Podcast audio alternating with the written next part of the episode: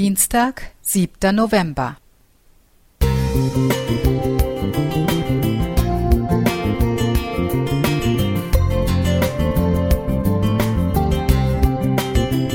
Ein kleiner Lichtblick für den Tag.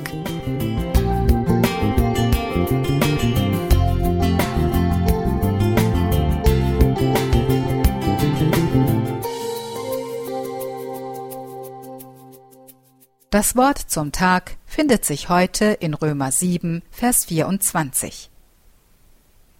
Ich elender Mensch, wer wird mich erlösen von diesem Leib des Todes? Goldstück und Miststück. Ich bin beides.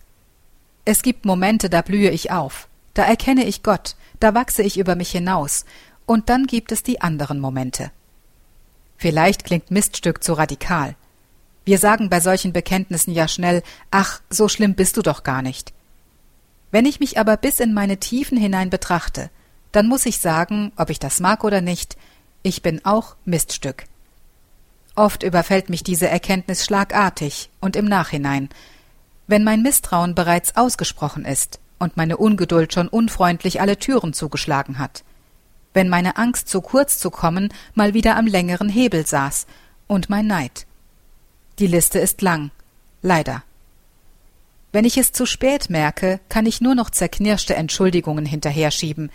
Manchmal merke ich es schon mittendrin und kriege die Kurve trotzdem nicht. Als wäre da eine Bestie in mir, die unbedingt heraus will. Das erschreckt mich. Ich will so nicht sein. Das Gute, das ich will, das tue ich nicht, sondern das Böse, das ich nicht will, das tue ich. Ich elender Mensch, Wer wird mich erlösen von diesem Leib des Todes? Römer 7, Verse 19 und 24. Paulus, ich kenne das so gut, und ich verzweifle daran. Paulus verzweifelt nicht daran. Ja, er schreibt offen über die Kämpfe, die in ihm toben, und er ruft brutal ehrlich aus, ich elender Mensch.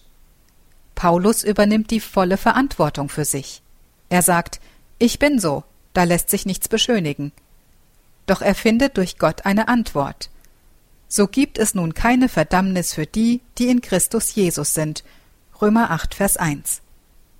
Ich bin Sünder, das ist Fakt. An manchen Tagen mag das nicht so aussehen. An anderen Tagen erschlägt mich diese Erkenntnis fast. Doch Jesus ist für die Sünder gekommen, nicht für die Gerechten.